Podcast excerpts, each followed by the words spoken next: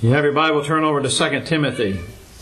We'll read a verse or two there in a few moments.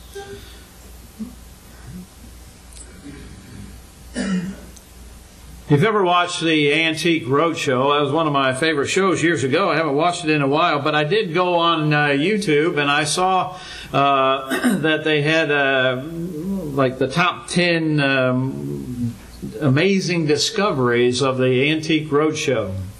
If you know anything about the, if you don't know about the Antique show, Roadshow, it was uh, they would travel into different communities and go around the country. People would bring in things that they thought were of value. And on this particular one, number 10 on that top 10 list was a table, a Seymour table that a lady had bought at a yard sale for $25. And so uh, they looked at it, and the appraiser noticed that there was a label on it, and he could read the label, and it was uh, made by someone named Seymour. And the appraiser told her that in the shape that it was in, that it was worth $250,000. Now I thought that was a pretty good deal. You know, you pay $25 and you get 250,000 if you sell it. Well, it turns out that the appraiser was wrong. That when it went to the auction, that it actually sold for $541,500. So over a half a million dollars for this heirloom that had been uh, passed down from one generation to the next and then finally, someone sold it at a, at a garage sale. But that's what happens sometimes. We pass things that we think are of value. And a lot of times the things that we think are valuable, maybe you may find out that they're not valuable. In fact, on that on, on different shows of the Antique Roadshow, people would bring in something that they thought was of great value. That great grandma that had been in the family for all of these years, and it had this long story to go with it, and it sounded really good and sounded real valuable, only to find out that it was a fake that it wasn't worth a dime. It was use worthless. Uh, and so they were disappointed when they would hear that. And then I remember on one program, the man brought in a big, huge uh, chest, and it was it would have been worth over three hundred thousand dollars, but he had refinished it, and now it was worth about a hundred. Now, I mean, it wasn't worth much because he had taken the finish off of it. And so sometimes we see that things are valuable in their original condition. And so it is our job as Christians to appraise the doctrines and the teachings that we hear. And we want to make sure that they come from God and not from some other source. And I want to challenge us this morning as Christians to realize that there is something that we need to pass down to our children from generation to generation. And it is much more valuable than anything that you may see on the Antique Roadshow. And that is our faith that we have in God. That is something that we need to pass to our children and to our grandchildren and so on and so forth. And as I said, it's very important that we examine what we're hearing to make sure that it is from God's Word. Jesus said in John chapter 8 and verse 32, Ye shall know the truth, and the truth shall make you free. And so Jesus is saying that there's truth out there, and it's in His Word, and we need to understand that. Jesus said, The word that I have spoken, the same shall judge you in the last day. John chapter 12 and verse 48. And so we know that there's truth. God gives us the truth. And we need to make sure that what we hear is the truth and that it comes from the Bible. And it is the truth of God's Word uh, that we want to pass down. In 1 John chapter 4 and verse 1, John tells us, Believe, or beloved, believe not every spirit, but try the spirits, whether they are of God, because many false prophets are gone out into the world. And so we need to understand that the gospel, the truth of God's Word, is something that is very valuable. But when we change it, when we take away from it, when we add to it, that destroys the value that it has. Why? Because it is no longer the saving gospel of Jesus Christ. You see, an heirloom is something, perhaps an antique, a piece of jewelry, a coin, a rare coin, that is passed down from generation to generation. In fact, you may have some things in your house that you belong to your mother or your grandmother who's no longer here on this earth. And so you look at those things and they're precious. Maybe something from your dad or your grandfather. Something that's been passed down, and you plan to pass that to your children. Those are things that are valuable to us, and we keep them in the family. And in the Old Testament, we find that parents were taught to teach their children. In Psalm chapter 78, verses 5 through 7, listen to what it says.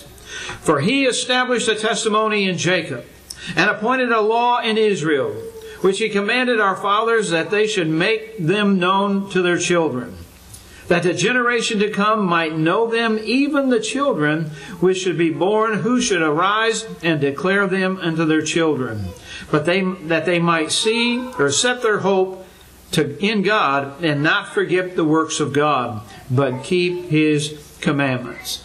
And so we see in the Old Testament, Moses is telling the children of Israel that they need to teach their children and pass it on. Pass on your faith pass on the fact that God delivered them from Egypt, that God had taken care of them. Tell them the stories that they knew that God had done for them. And so that they could teach that to their children and the promise that was made to Abraham and to Isaac and to Jacob. And through them, that all the seeds or nations of the earth would be blessed. And so they needed to continue to teach that. And it's kind of like what I talked about last week, I mentioned in our lesson, is that, you know, you don't know the influence that you're going to have on someone's life and that influence, and you don't know how far that, how far reaching that impact is. And it's like dropping that stone in the pond, that crystal clear pond. You drop it in and you see the rings. And they start out small and they start to grow. Brother, we don't know what our influence is going to have today on future generations. It may be 10 generations from today that someone obeys the gospel because of the influence that you had on someone who had an influence on someone and someone and someone and someone until it reaches that 10th generation. But it's because of your faith today. It had an impact on people hundreds of years from now. In Ephesians chapter 6, in verse 4, we find that fathers are to train up their children and to bring them up in the nurture and the admonition of the Lord. In Titus chapter 2, verses 3 and 5, we see that the younger women, or the older women, are to teach the younger women. And so it continues on today. Not just something in the Old Testament, but today we need to be teaching our children. We have a responsibility to do that. We need to create an atmosphere in our homes and in our families for our children to accept God and Jesus and the Word that they have given us in the Bible. That is something that should be very important to all of us. You see, God's plan for Christian homes was for our faith to be handed down from generation to generation. And my friend, I want to tell you that if you have a godly parent, a godly mother, father, you are blessed. If they are teaching you the truth of God's Word, that is something that is precious. That is not the responsibility of the school system, the government. That is the responsibility of moms and dads to train and teach their children. And so that is something that you need to understand, especially, and don't be envious of your friends in the world who get to do whatever they want to do. And your mom and dad says, oh no, you can't because that violates God's law. Be thankful for that. Because they're saying, we want you to go to heaven. We want to spend eternity with you. Don't be like the world. Don't be envious of those that do evil. God wants us to pass it on from generation to generation. And not only does He want to use you to bring children or your children to Christ, but He wants to use you to bring others to Christ. Because, brethren, when they see the life that you're living, when they see that you have tremendous faith, a strong faith, that is going to have an impact not only the people that are closest to you, but an impact on the people that are around you, the people that you work with, the people that you go to school with, the people that you live next door to. In 1 Peter chapter 3 and verse 15, Peter says, But sanctify the Lord God in your hearts and be ready always to give an answer to every man that asketh you a reason of the hope that is in you with meekness and fear. People is going to see that there's something different about you. Your children see that there's something different about you than their friends' parents. Because they know that you have faith, that you actually believe what God says, that you trust Him, and that you put your life and your family's life in His hands. And so you're going to live by His standard because you want to choose Him. The Bible teaches us in 2 Timothy chapter 1 and verse 5 It says, When I call to remembrance the unfeigned faith that is in thee, which dwelleth first in the grandmother Lois and thy mother Eunice, and I am persuaded that is in thee also. We can read from that passage of Scripture that Timothy obviously had been taught by his grandmother and his mother the Holy Scripture. In Acts chapter 16, uh, verse 1, beginning, it says, Then came he to Derbe and Lystra, and behold, a certain disciple was there named Timotheus, a son of a certain woman, which was a Jewess, and believed, but his father was a Greek, which was well reported of by the brethren that were in Lystra and Iconium. Him would Paul have to go forth with him, and took and circumcised him because of the Jews which were in those quarters, for they knew all that his father was a Greek. Timothy is going to end up being a faithful Christian in spite of his father not being a Christian. As I mentioned also last week, one of the things that we can learn from the example of Timothy is that a godly mother and a godly grandmother can accomplish something good in their grandchildren and their children's lives. Oh, it's great when you have a godly mother and father, but that one parent can do the job. And I think that we see it here. But we need to encourage each other. We need to help each other. In his early spiritual training, we, we, we know that he was led to become a man wise unto salvation. Why? Because in 2 Timothy chapter 3 and verse 15, and that from a child thou hast known the holy scriptures, which are able to make thee wise unto salvation through faith which is in Christ Jesus.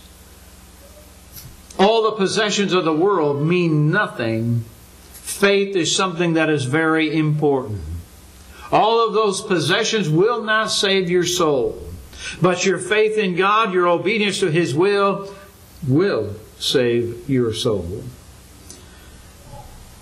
What kind of faith is it that will thrive from generation to generation? I want us to look at that passage of Scripture back in 2 Timothy chapter 1 and verse 5 where it says, When I called to remembrance the unfeigned faith that is in thee, which dwelleth dwelt first in thy grandmother Lois and thy mother Eunice, and I am persuaded that is in thee also. What kind of faith do we need to pass on to our children? What kind of faith do we need to have to attract those outside of our families into Christ. Because realize that's what it's all about here in this world. Leading others to Christ. Well, first of all, I think that we need to have a convincing faith. And I think that you see that with the word unfeigned. When you look at that word, that word means genuine, honest, sincere. It's not something that is fake. And I'm afraid that our children can look in our lives and they can see that there that sometimes our faith is not genuine. It's not something that we put on. It's not a mask that we put on on Sunday morning and then we go home and we take it off. Our faith needs to be sincere. It needs to be honest. It needs to be genuine. It needs to be real. And that faith come that faith that Timothy had came from his mother and his grandmother. It was convincing of convincing faith that was real. And it must be genuine every single day. Sometimes we have trouble as parents convincing our children that our faith is real. Why is that? Why is it so hard for us to convince our children that our faith is real? I think the answer is kind of easy. Because our kids see us all the time. They see us in the good times, they see us in the bad times. You see, I don't see you at home. If I stopped by your house, I'd see you, but it'd be very possible that you could put on that mask and oh, everything's wonderful and great, and I'm the best Christian in the world, and everything's going good. And then I could leave and you could go back to your normal self. And that's what happens sometimes. We come to church and we put it on. We say the right things. We do the right things. But then we go home and our kids see us. And they know whether or not you really have faith. They, they, they know whether you really believe what the Bible teaches. They see us, they see our actions, they hear our words. They listen to our grumbling and complaining. They sense our lack of trust in God. They hear what we teach with our words, but sometimes they see what we lack in practice. Our children are our best critics. I remember years ago I taught the seventh grade. I had a young man in my class, and it was we always went through the book of Acts. And we came to the conversion of Saul of Tarsus, and where he obeyed the gospel, and then he went and joined himself to the congregation of God's people. And I always would ask the class if someone like Saul came to this congregation, how do you think that he would be received? And that young man was very honest. He said, I think there's only about six people here that would accept him. And if I would have let him, he would have named them. And from his attitude and the way that he answered, you could tell that he had observed a lot of people. And he had seen that our walk didn't match our talk. So you see, every single one of us, whether we like it or not, have an impact on people around us, whether they're our children or not. And I thought, what a sad commentary on the Lord's body that met at that place to have that kind of uh, reputation. Now, I believe that there was more people there that would receive him than he thought. But that's what they do. Kids are very good at being an honest critic scriptures must be impressed upon their heart. In Deuteronomy chapter 6, verses 6 through 8, and I don't have all the words up there on the screen, but listen to what it says. And these words which I command thee this day shall be in thy heart, and thou shalt teach them diligently unto thy children, and thou shalt talk of them when thou sittest in thy house, and when thou walkest in by the way, and when thou liest down, and when thou risest up and thou shalt bind them with a sign upon thy hand, and thou shalt be frontlets, and they shall be frontlets between thine eyes. What's Moses saying? Moses is telling God's people that the scriptures, God's ways are important, and you need to tell your kids about it when they sit down, when they get up, when they're walking, when they're when they're just uh, going to bed. You need to talk about it. You need to tell them all the good things about God. Now, today in our world that we live in, if you live like that and you were talking about God all the time, you know, when they're walking, when they're sitting, when they're standing, when they're running around, whatever they're doing, you take the opportunity to teach a lesson about God, then our world today would say that's, that's too obsessive. You're too crazy. You're just trying to brainwash them. No, we're trying to teach them. Because isn't that what the Bible says? Train up a child in the way that he should go, and when he's old, he shall not depart from it. I had somebody tell me once, you train a dog, you don't train a child. I said, well, that's funny. God said, train up a child. Now, how do you train? If you want to talk about a dog, how do you train a dog? Sit. You say that one time, sit, and it just automatically starts sitting. You never have to do it again. You never have to say it again. No, you have to sit, sit, sit. You may have to snap your finger. You may even have to push them down to get them to sit. And you say it over and over and over and over before they actually say, sit. And they sit down. You know how many times my mother said, if I've told you once, I've told you a hundred times. And she probably did tell me a hundred times. Why? Because she was telling me over and over and over, and she was very consistent. That's what we are to do. Tell our kids about God, the good things. But they can tell you, they, they will know if you don't believe those stories. They will know if you don't believe the scriptures. And that's just not Old Testament teachings. In John chapter 14 and verse 15, Jesus said, If you love me, keep my commandments. And we need to teach God's Word to our children. They need to be taught what the Bible teaches, but they also need to see it in action in our lives.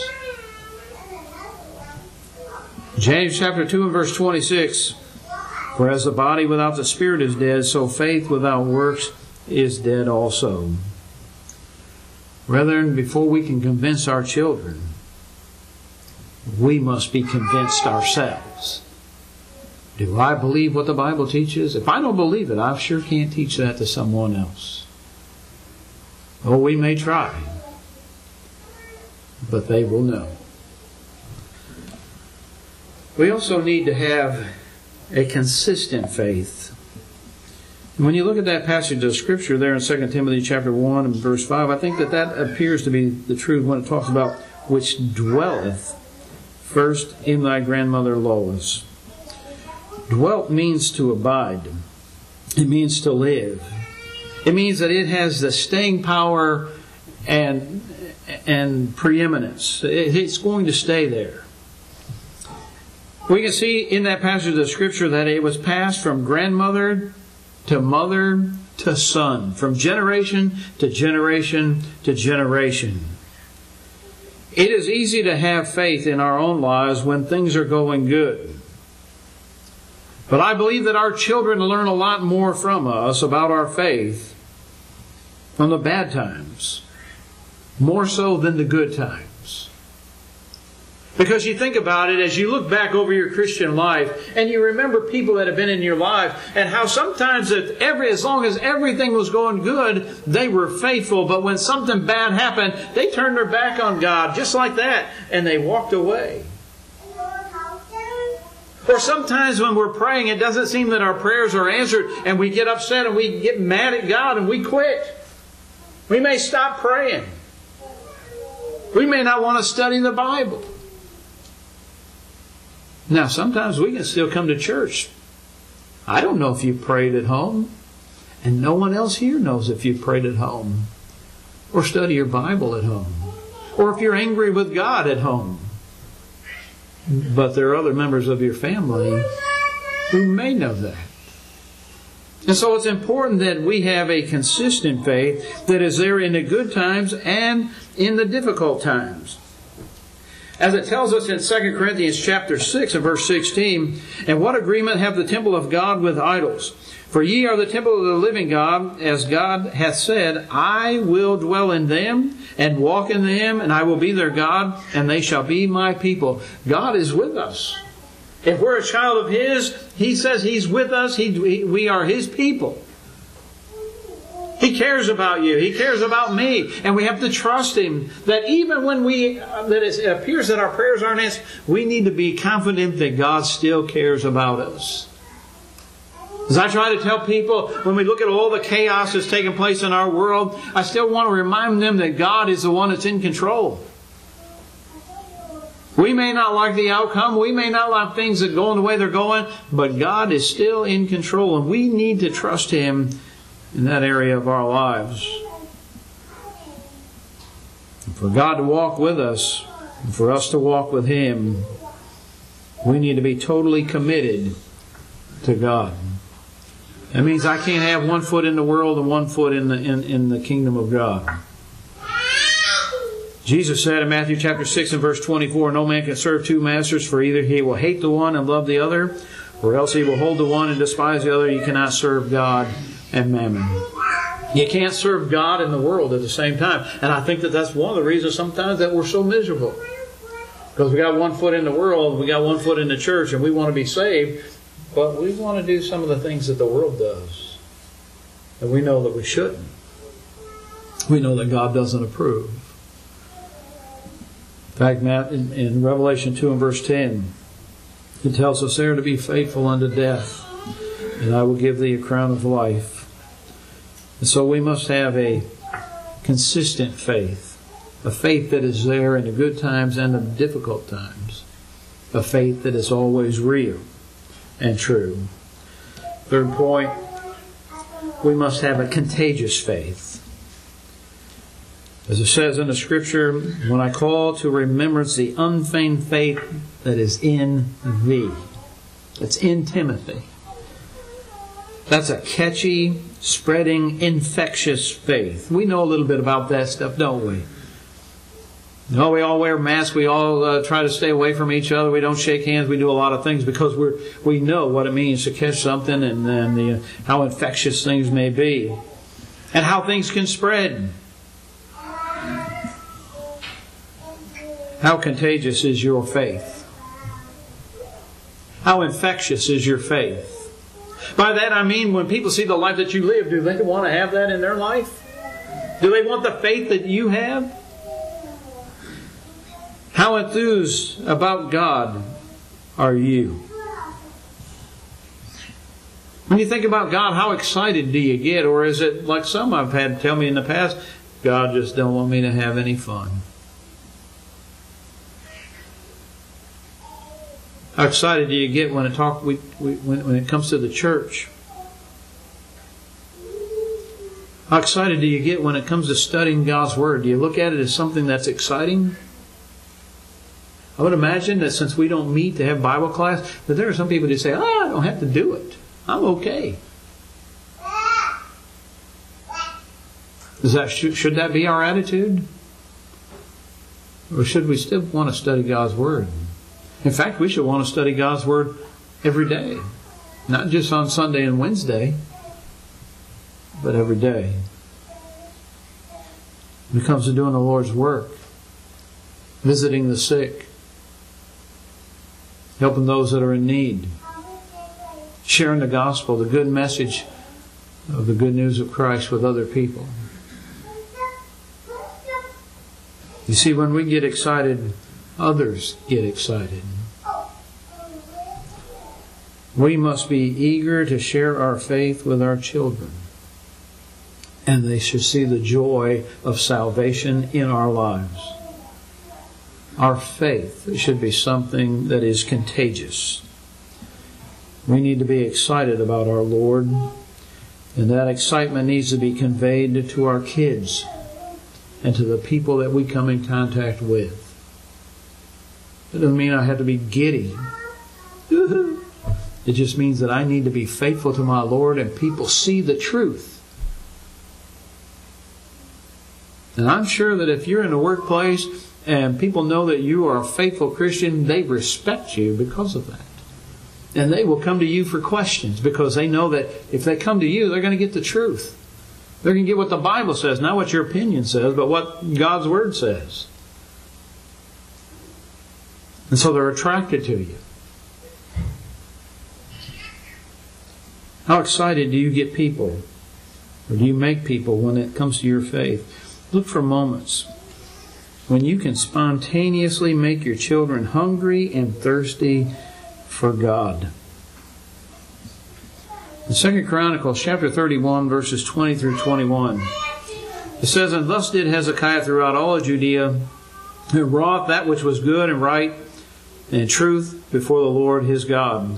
And in every work that he began in the service of the house of God and in the law and in the commandments to seek his God, he did it with all of his heart and prospered. Rather, when we seek the Lord with all of our heart, when we love him with all of our heart, with all of our strength, with all of our mind, guess what? That's a good thing. And we will prosper. Oh, we may not get rich. We may not have all the material things that we would like.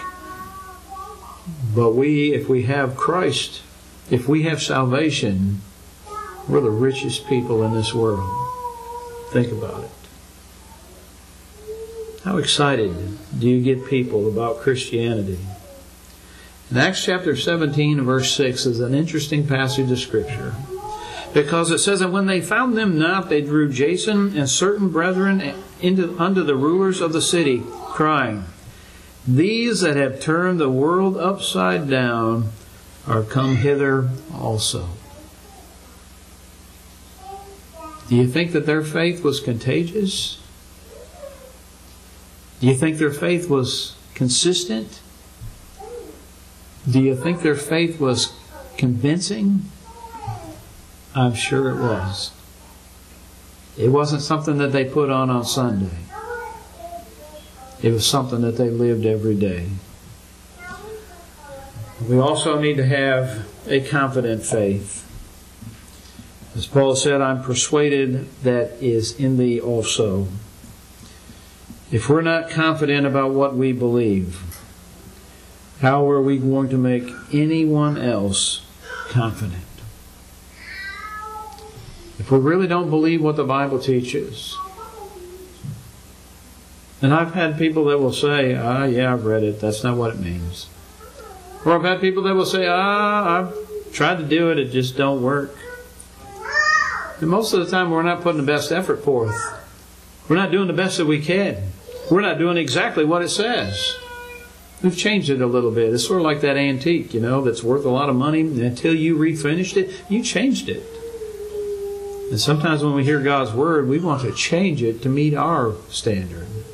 And when we change it, it's not going to work because we're not doing what God's Word teaches us. If we're not confident in what we believe, how can we make others confident in what they believe? In Paul's mind, faith meant that he embraced Jesus Christ in all of his fullness, in all of his teachings, in all of his doctrines. In Romans chapter 1 and verse 16, Paul says, I'm not ashamed of the gospel of Christ, for it is the power of God unto salvation to everyone that believeth, to the Jew first and also to the Greek. For therein is the righteousness of God revealed from faith to faith, as it is written, the just shall live by faith. Paul says, I'm not ashamed of the gospel. I'm not ashamed of the death, burial, and resurrection of Christ. I'm sure that there were people that were ashamed and they wanted some other gospel. But Paul says, I'm not ashamed of this gospel and I'm preaching it. And he preached it. And he preached it to those in high places for his defense wherever he went. You see him before magistrates, you see him before governors, you see him before kings. And in fact, King Agrippa said, Almost thou persuadest me to be a Christian. Why? Because Paul presented the gospel. He wasn't ashamed of it, no matter where he was at. And then in 2 Timothy chapter 1 and verse 12, he says, For the which cause I also suffer these things, nevertheless I am not ashamed. For I know whom I have believed, and am persuaded that he is able to keep that which I've committed unto him against that day. So not only is he not ashamed of the gospel, he's not ashamed to suffer for the gospel. He's not ashamed of those things that had happened to him because he was a Christian. And he knew who he believed in, and he was persuaded that nothing could keep that which he had committed unto a soul, take it away.